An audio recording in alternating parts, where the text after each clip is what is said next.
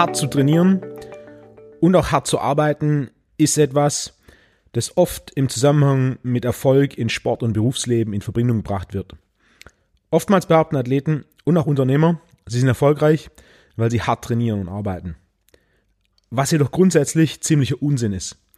Hartes Training und harte Arbeit hat direkt nicht so viel mit Erfolg zu tun, wie die meisten denken oder glauben wollen. Wenn harte Arbeit gleichbedeutend mit Erfolg wäre, dann wären die erfolgreichsten Menschen Arbeiter in Bereichen wie Bergbauer oder auf Baustellen. Und nicht Menschen, die den ganzen Tag hinter einem Schreibtisch sitzen. Und im Sport wären die erfolgreichsten Sportler Ringer, Gewichtheber und Triathleten. Und nicht die eher spielorientierten Mannschaftssportler oder die präzisionsorientierten Leichtathleten. Doch wir wissen alle, dass die letzteren viel erfolgreicher sind. Und das gilt auch für Athleten innerhalb einer Sportart. Michael Jordan und Jeff Bezos sind nicht die erfolgreichsten in ihrem Job geworden, indem sie einfach nur hart trainiert und gearbeitet haben. Oder sogar mehr trainiert und gearbeitet haben als die Konkurrenz. Die erfolgreichsten verlassen sich nicht nur auf hartes Training und harte Arbeit. Die erfolgreichsten machen zwei Dinge besser als alle anderen. Zum einen, gute Entscheidungen zu treffen. Im Sport ist es vor allem der mentale Teil. Und zweitens, gute Entscheidungen umzusetzen. Im Sport ist das vor allem der körperliche Teil. Beim Fußball zum Beispiel, wenn du einen Elfmeter schießen willst, entscheide ich dafür, in die rechte untere Ecke des Tores zu schießen. Gefolgt von der Ausführung des Schusses in Richtung der rechten unteren Ecke. Wenn du diese Entscheidung gut triffst und ausführst, wirst du höchstwahrscheinlich ein Tor schießen. Natürlich ist in diesem Szenario die Ausführung des Schusses genau der schwierigste Teil. Jeder, der schon einmal einen Elfmeter in einem Fußballspiel geschossen hat, weiß das. Oder auch als Personal Trainer erklärt man dem Kunden, wie man Kreuzheben richtig ausführt. Man zeigt es dem Kunden mit einer 60 Kilo Langhantel der Kunde lernt mit diesem Gewicht, wie man Kreuzheben richtig ausführt. Doch sobald das Gewicht bis in den circa maximalen Bereich gesteigert wird, bricht die Technik des Kunden zusammen. Der Kunde weiß, wie man Kreuzheben richtig ausführt. Das hat er mit einer 60 Kilo Langhantel demonstriert. Er ist jedoch nicht in der Lage, Kreuzheben mit circa maximalem Gewicht und korrekter Technik auszuführen. Der Grund dafür ist höchstwahrscheinlich, dass dem Kunden die muskuläre Balance fehlt, weil es ihm nicht erlaubt, eine korrekte Technik aufrechtzuerhalten. Er weiß, wie man die Technik ausführt, ihm fehlt jedoch die körperliche Fähigkeit, diese umzusetzen. Das gleiche gilt für das Elfmeterbeispiel oder einen Schlag in einem Boxkampf oder einen Wurf im Handball oder einen Pass im Basketball und die absolute Mehrheit der Situationen in Training und Wettkampf. Im Sport lernt man in der Regel zuerst, wie man eine gute Entscheidung trifft. Und nachdem man gelernt hat, wie man die Entscheidung trifft, lernt man, wie man die Entscheidung ausführt.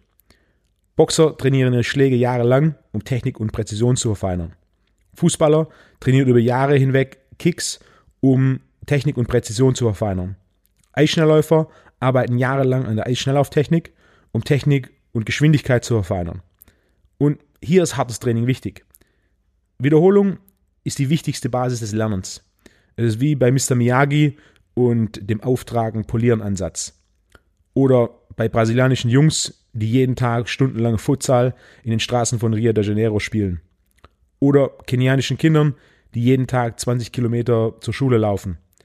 Oder bulgarischen Gewichthebern, die bis zu 70 Trainingseinheiten pro Woche absolvieren. Wiederholung ist die wichtigste Basis des Lernens. Kontinuierliche und konstante Wiederholung eines Ablaufs ist hartes Training. Hartes Training ist Training, das körperlich und geistig anstrengend ist. Und hartes Training ist in vielen Fällen wichtig. Doch wenn dieses harte Training nicht darauf basiert, gute Entscheidungen zu treffen und auszuführen, ist es ziemlich nutzlos. Bergarbeiter sind nicht die erfolgreichsten Arbeiter. Jeff Bezos ist es. Wieso ist er das? Weil er vor 25 Jahren die Entscheidung getroffen hat, dass E-Commerce seine Zukunft ist. Und seitdem hat er viele gute Entscheidungen getroffen, wie zum Beispiel Amazon Marketplace, Amazon Prime und Amazons eigene Fulfillment Center, die ihm seinem Ziel näher gebracht haben, Amazon zur dominierenden Kraft im E-Commerce zu machen. Sprinter, die die meisten Kilometer laufen, sind nicht die erfolgreichsten Sprinter. Usain Bolt ist der erfolgreichste Sprinter. Und warum? Weil er konsequenter ist, gute Entscheidungen zu treffen und auszuführen, um schneller zu laufen als seine Konkurrenz. Fußballspieler, die am härtesten trainieren, sind nicht die erfolgreichsten.